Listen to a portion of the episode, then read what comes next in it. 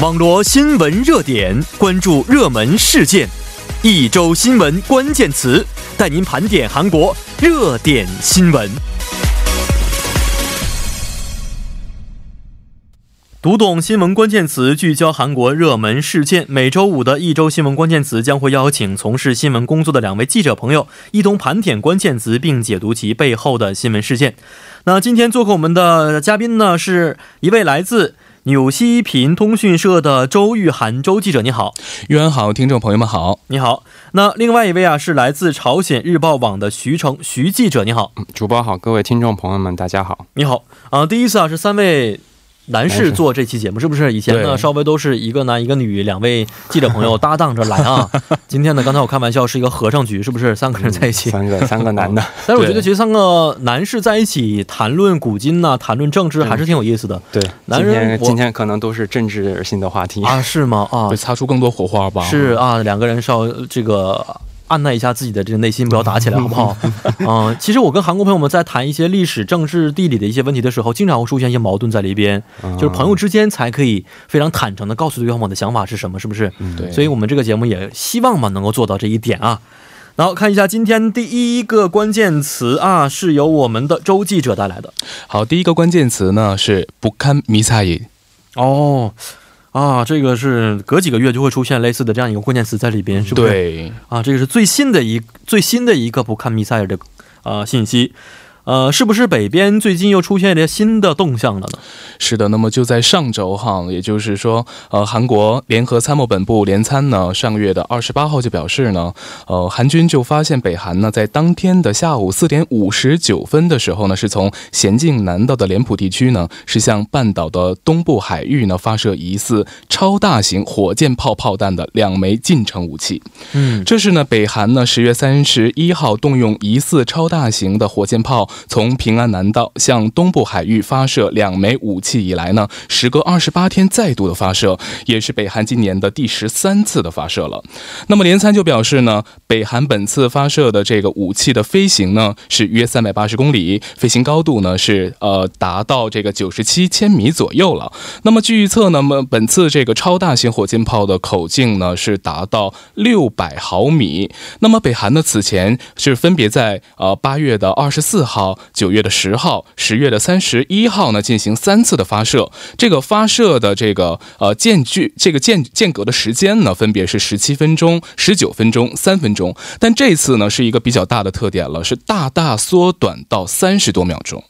那么由于两枚之间的发射间隔呢只有三十多秒，那么分析就称呢，这可能是北韩呢为验证过去三次试射中未能试验验证的一个连发的一个性能。在十月三十一号的第三次的超大型火箭炮的发射当中的这个。呃，炮弹的飞行呢是三百七十公里，高度呢是达到九千九十千米。与此相比呢，第四次发射的这个，不论是从它的呃射程也好，还是它的这个射高也好呢，都较前一次呢有所延伸。嗯嗯，哦，是这样的啊，没错。那其实啊，北韩呢，每隔一段时间呢，都会出现类似的一些啊新闻事件呢，引是起世界的一些瞩目，特别是韩国和周边的一些国家都会关注类似的一些问题在里边。那呃，这次北韩试射武器的行为，各方都是怎么去看待的呢？其实我们最近这一直这个很长的时间以来，一直在讨论这个半岛问题了，嗯这真的是一个老生常谈。但最近一年哈，尤其是下半年的时候呢，北韩是接连发射这个飞行器，那么这样本来是从去年开始趋于缓和的这个半岛局势呢，是再一次的陷入了僵局的。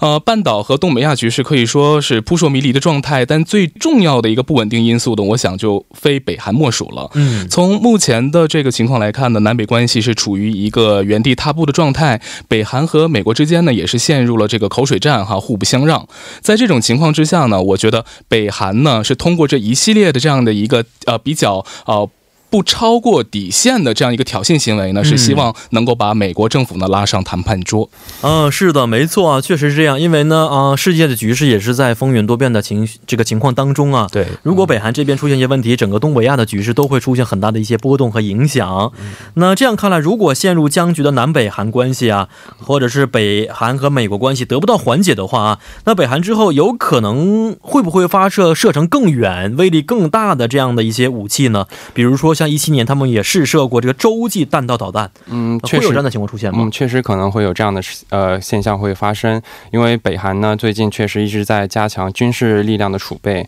那么最近就日本的《朝日新闻》呢引用这个韩朝有关人士的相关报道，呃，他们说是从今年夏季开始，朝鲜在全国数十处增设移动式导弹发射台所使用的那个混凝土基呃地基。那么这些混凝土地基呢，长和宽都达数十米。那么这些这样的规模是其实是可以架设洲际弹道导弹发射台的规格。嗯，呃，但是但是大家也不用太担心了。但是因为值得一提的是，这个朝鲜呃北韩呢，因为自二零一七年十一月发射这个射程达一点二万公里的这个新型洲际导弹之后，至今还尚未发射过可攻击美国本本土的这个洲际导弹。上次这个成功了吗？上次是成功的发射了这个洲际的导弹。哦，嗯，它我知道，其实北韩的领土面积并不够发射这样的射程进行试验，是不是？对，它可能是是模拟发可能射，类似于是这样的计算机模拟发射的方式去进行的，是吧？当时时可能是成功了啊。，嗯对对，呃，确实是啊，因为这个啊，如因为现在想一个和平的状态，对不对？嗯，经常发射导弹的话呢，除了一些背后的政治原因之外，也确实给周边国家带来很多一些实质性的威胁在里边。对，那其实现在距离北韩提出的与美国进行无核化协商的时限，看一下年末啊，还剩不到一个月的啊，一个月多一点的时间啊。对对，呃，但是这个北韩和美国重启谈判的可能性，现在看来并不是非常的大，而且还在口水战的当中啊。是，呃，今年如果无法达成最后的协议的话，会不会这个韩半岛重返过去的一个紧张局势呢？二位怎么看待现在这个情况？呃，其实首先我觉得啊，这个北韩跟美国呢是有必要进行相关的对话的，呃，不论是从这个实呃实务对这个工作会谈、互工作会议上来讲，还是说是高层会谈，但我认为呢，呃，双方在年内展开对话的这个可能性呢是微乎其微的。嗯其实啊，这个统一部长官金炼铁呢，在本月二号参加在首尔记者中心举行的一个讨论会上呢，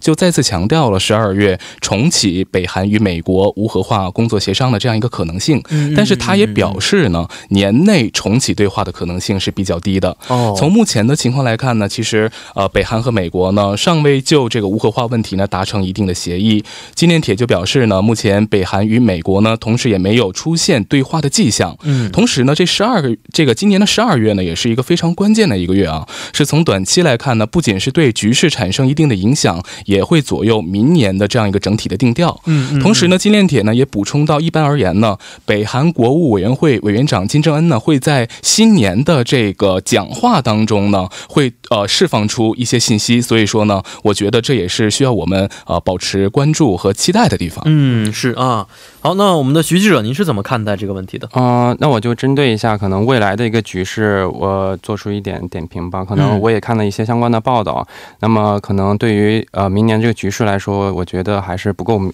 明朗跟清晰的。嗯呃，因为是这个咱们这个上个月十九号那个朝美谈判的朝方代表金明吉就警告美国称，如果美国不做出撤回对朝的敌对政策，那么朝美的对话很难进行。然后他还表示，如果说美如果美国不让步，那么朝鲜将会走向新的方向。嗯嗯。那么这个新的方向，呃，明年会如何走向这个这个新的方向如何去定义？嗯，那么就像刚才呃，咱们咱我们们的周记者对说的他一他样和说的一样，嗯就是说可能会呃，咱们这个金正恩可能会在呃新年词中会提到明年的一年的整个的一个政策方向，那么在嗯其中可能会有所呃端倪。是我看最近金正恩的服装类型也在不断的变化当中，对，嗯是不我是？觉得会时尚很多。时尚很多啊，时尚很多嗯完全这个英伦风，是不是？就是 那应该心情挺好的今。天挺好，嗯 是没错。好看一下今天的下一个关键词啊，是由我们的徐记者带来的。啊、是保险料银上是保险费呃涨价，哎呀，一说到这个保险费，我觉 得，呃，心疼交保险费是正常的，是不是？对是应应该去交的，也是为了我们自身去呃好的一件事情。但是这个涨价确实是很多朋友不喜欢听到的问题啊。对，这个是什么保险费现在要涨价了呢？嗯、是这样的是，据媒体报道呢，韩国保险业界呢正在为明年年初提高汽车保险价格做准备。那么保险界认为呢，汽车保险的赔付率已经达到了历史最高水平，所以说保险金有可能提高最多啊、呃上涨百分之十。那么这样一来的话，那么我们现在所大部分人所开的这个两点五升排量的这个中型车，嗯一年的保险费用会从现在的八十万韩币上升到九十万韩币左右。哦，哎，这个保险费用还挺挺高的，对是，对对，对，九十万韩币相当于人民币的话也四千4000五多千块钱左右这是嗯啊，所以呢，看来这个保险费是非常高的啊。嗯那现在我看一下，这个一上涨就涨上涨百分之十十左右啊对，幅度也是蛮高的。对嗯、这个提高保险费的是原因是公司他们自己规定的，还是说嗯，呃国家的一个倡导呢？嗯，它是公司是这样，整个流程我介绍一下的话，就是说是现在是 KB 呃保险公司跟现代海上保险向韩国先向韩国保险开发呃保险开发院提交这个保险费率的减震，嗯，那么在这个保险开发院呢，以事故统计材料为基础，然后分析它上调费率的原因，然后会在两周之内发布这个保险费率减震的结果。嗯，然后后此后呢，保险公司就会呃经过内部两到三周的内部准备程序，然后去进行最后进行实际的这个上调。那么预计嗯这个上调呢，会将适用于明年一月份开始的汽车保险。嗯哦，明年一月份开始啊，正式对实施这个政策了啊。对，呃，但是我们节目当中以前也简单介绍过啊，说今年上半年已经有过两次的这个车险费的上涨情况了，是不是？对一年涨三次，我觉得这个一般人是不能接受的，太频繁了。嗯对，两位怎么认为的是？嗯、先简单介绍一下吧。它那个其实咱们一月份私家车这个保险费率就上调了三百分之三到百分之四，嗯六月份又上调了百分之一左右。那么具体原因呢，是因为保险公司认为呢，今年汽车保险赔付率呃飙升了百分之十。嗯那么咱们以十月份为准的话，国内排名前四的保险公司汽车保险的赔付率呢，呃，像现代海上是百分之九十七，三星财产是百分之九十七点六，嗯那么全部就剧增增加了增加到了百分之九十这样的一个呃范围。嗯，那么这与通常这通常与这个车险合理的赔付率应该是百分之七十七到七十八这个比哦率相去哦甚远。嗯嗯，那么这对于保险险公司来说是难以承受的。哦，那么这会陷入到说汽车保险产品将会将会是说陷入越卖越亏的这样的一个状态。嗯是好，那周记者有没有补充的一些方面呢？对，其实还有一个原因呢，那就是最近呢，这个保险公司呢是需要向呃相关的这个韩医啊去支付这个医疗费，这个费用也是增加，嗯这也让保险公司的这个赔付率呢是进一步恶化。还有一个比较重要的呢是韩国的高等法院呢是将劳动的年限呢由六十岁上调到六十五岁，这也是给这个交通事故的受害者所支支付的相关的这样一个费用呢也是有所嗯嗯嗯增加。嗯，是啊，那呃，今年涨了三次啊，所以很多朋友觉得啊，明年不要再涨的话，其实也可以忍一忍。两位觉得明年也可能会出现上涨的情况吗？嗯，明年应该就还会吧，我觉得。还会还会有 如果如果按照刚才那个数据显示的话，明年再上涨，它可能也也难很难把这个赔付率降到百分之九十以下。哦，它是如果它公司这一块儿的话，如果是一直亏损的状态的话，嗯它可能很难再去维持这个产品的这个营销售。嗯，那除了这个车险之外，其他保险也是我们要交的一部分啊。其他对保险也会有上涨的情况吗？实际上，作为职场人哈，其实从明年一月份开始呢，韩国的职场人每个月的这个负担的呃健康的保险费用呢，是将从十一万两千三百六十五韩元增加到呃这个十一万六千零一十八韩元，这个嗯增幅呢是达到呃三千六百五十三韩元的。嗯同时呢，地方的参保者的每户每户的这个月均的保险费用呢，是从八万七千零六十七韩元上调到了八万九千六十七韩元，增幅嗯嗯呢是两千八百韩元。嗯嗯。那么同时呢，根据呃韩国保健福祉部透露呢，对包括二零二零年的职场参保者的这个保险费率呢，是将由现行的呃百分之呃六点四六上调到百分之六点六七。嗯，那么。这个相关的这个呃健康保险法的施行令的部分修订案呢，已经进行了一个立法的预告。嗯，那么保嗯健福祉部呢是将在本月的九号前呢对这个呃修订案呢听取一个意见，并在明年的一月一号起正式实施。嗯，是这样的啊。好，那那说到这儿，让我们简单的稍事休息之后，再回到今天节目的第二部环节当中。那稍后将会由播报员连夜为大家送上二十八分在韩生活实时消息。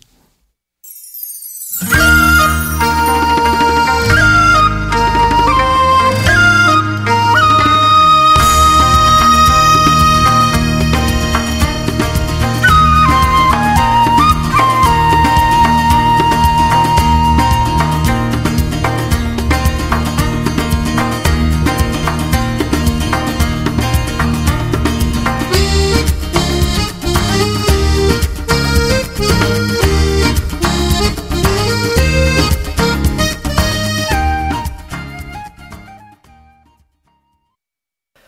好的，在广告之后呢，欢迎大家回到我们今天一周新闻关键词的第二部环节当中。那今天呢，将会继续为您带来关于一周当中发生的一些大事啊。好看一下今天的第三个关键词是由我们的徐成记者带来的。嗯，是용기교체에바빠진유통업계。嗯，这个指的是什么意思呢？呃，就是现在流通业界正在陷入换这个容器的这个混乱之中，换容器就是换它的瓶子。哦，你比如说比如说像化妆品、像酒类的，它的酒类的瓶子，为什么要换呢？它是这样的，它是因为今年啊，就是本月二十五号，就是资源这个有一个叫《资源再利用法》修订案是嗯正式的实施了。那么根据这个修订案呢，今后将停止使用难以回收利用的容器，嗯，嗯而且瓶上的标签也需改用易掉落的粘合剂。那么如果不按照规定实行的公司呢，就要根据等级缴纳这个环境改善补助金，哦那么金额最高会达到产品金额的百分之三十。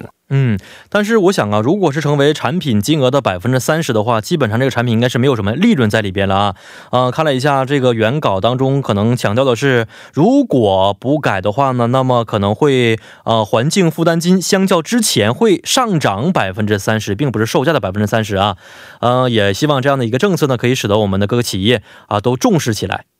那其实这也是对环境的一件好事情啊，也希望这个企业呢能够通过这样的政策之后呢，啊，把包装换完之后，对环境呢也是贡献了一份力量。那我再想问一下啊，饮料的企业是不是也把这个包装已经更换起来了呢？嗯、是的，比如我们大家熟悉的那个乐心的七星饮料，呃，嗯，它其实从一九八四年开始的时候，我们熟知的它那时候是绿色塑料瓶的饮料，没错。那么最近也换成了这样的无色的塑料瓶的一个瓶装的一个啊，是吗？啊，您哦是应该就是很像雪碧一样那个以前大七星的话，它的代表就是它的绿色瓶，现在都换成啊了这个哦，我无不色怎的么喝碳酸饮料，所以嗯啊嗯不是很清楚那啊。什么时候换的这个东西？这也是最近最近换的才然刚刚换后的然后可能另外一个您可能应该知道，就是嗯有一个苏打水，嗯，呃，它的苏打水原来也是绿色的瓶子哎，这我知道，啊、然后它现在也换成了无色的瓶子。无色的瓶子。然后之前咱们熟悉的那个雪碧不应该都是绿色的瓶子嗯吗？嗯嗯，它现在也也换成了白色的，就是无透明的。透明的，因为里边可能加一些这个颜色的话，对环境有更多的危害在里面，对是不是？对对对，是没错啊，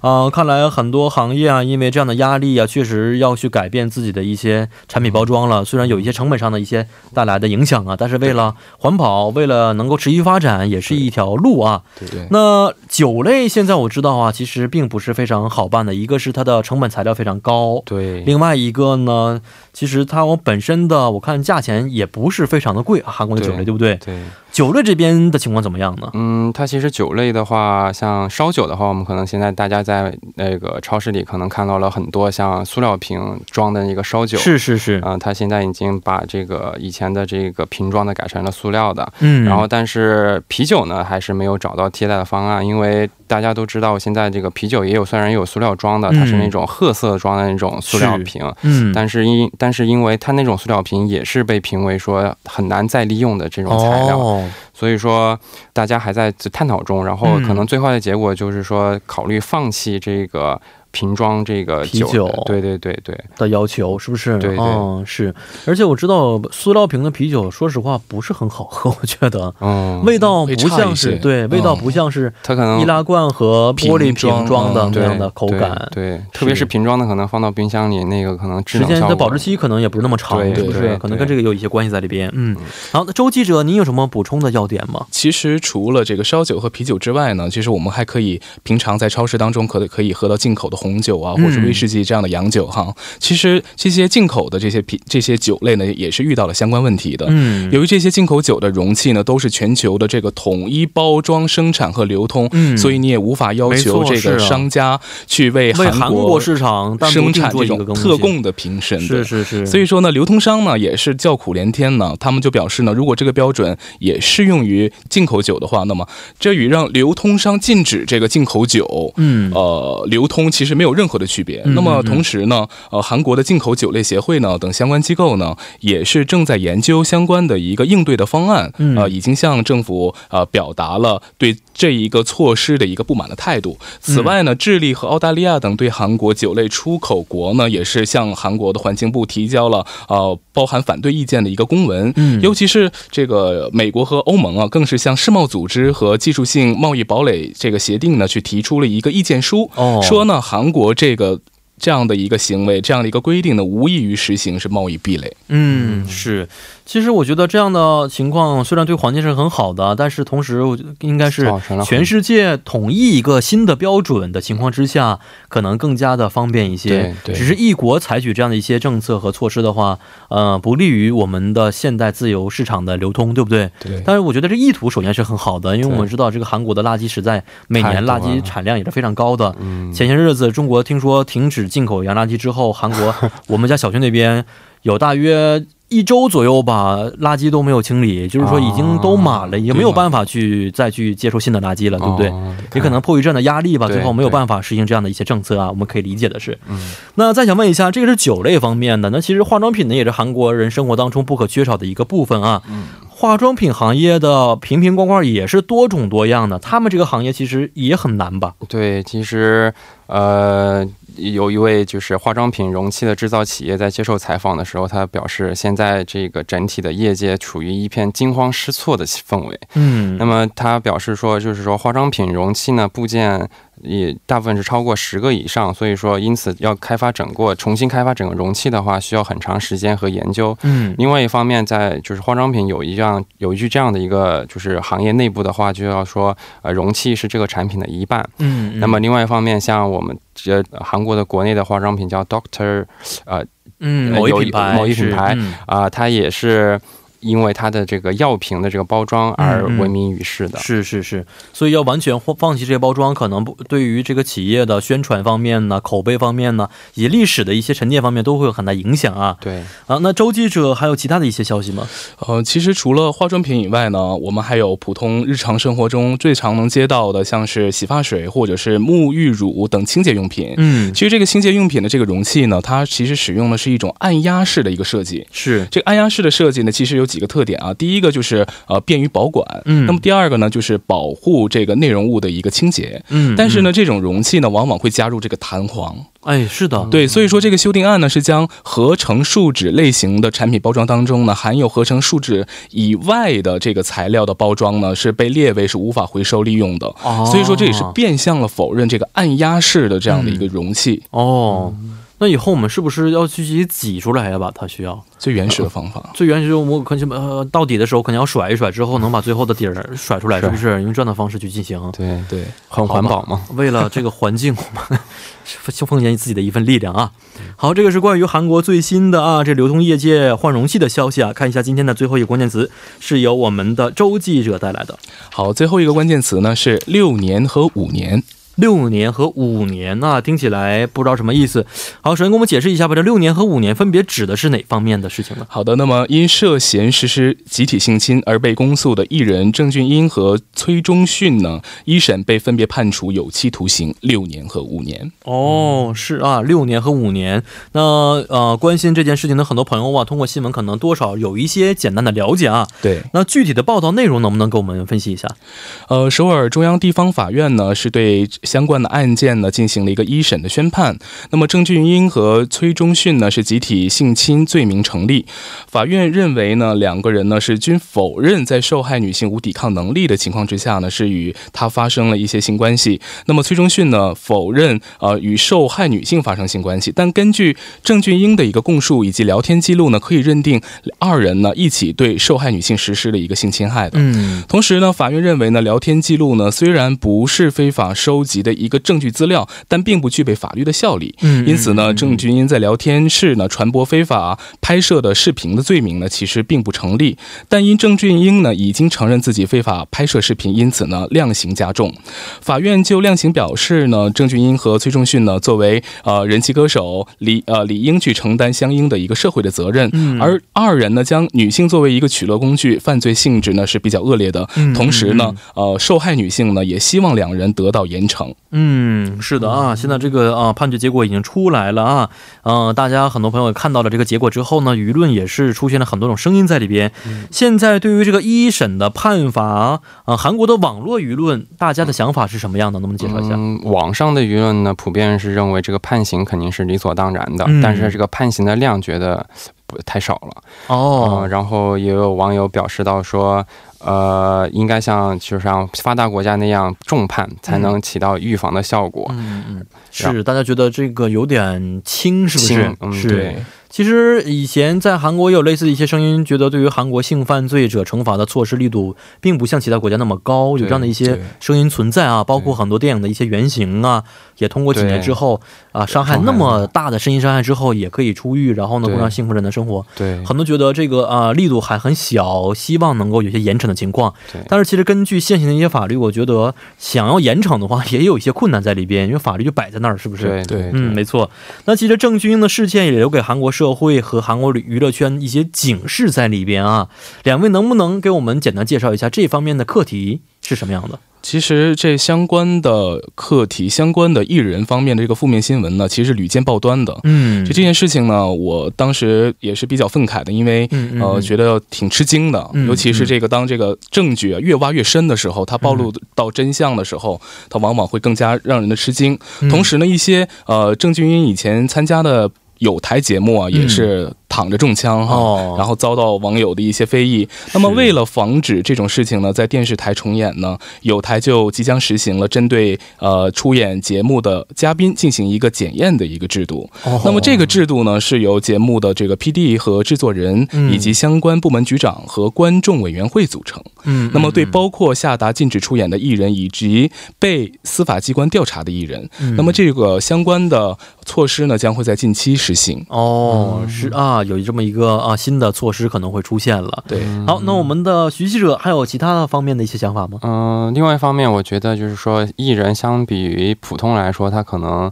在财力上、在影响力上其实是不一样的。嗯那么以艺人这样的财力跟影响力，他应该做一些更多正面的一些社会引导性的这样一些工作。嗯那么如何充分的发挥好这些艺人的这些正面的影响，也是咱们这个韩国演娱乐圈以后需要考虑的一个课题吧。我想是没错，因为艺人的很多收入来源都嗯是通过社社会会去得来的，是不是对？对所以通过社会的方式能够得到一些这个呃收益的话，那同时应该回馈回给馈社会正面的一些东西对在里边对嗯对。但往往很多艺人没有遵守这一点，是不是？因此呢，我觉得对于这方面也可以有一个警示，来探讨一下艺人未来的方向应该如何去走啊。嗯，嗯，这件事情其实还没有完全的结束，是吧？只是对一审的一个判罚而已。那后续的情况呢，我们可以简单的去稍微的关注一下啊。好，今天也是十分的感谢两位的参与，咱们下一次再见。再见。再见。嗯，再见。那接下来为大家带来的是帮您解答板块。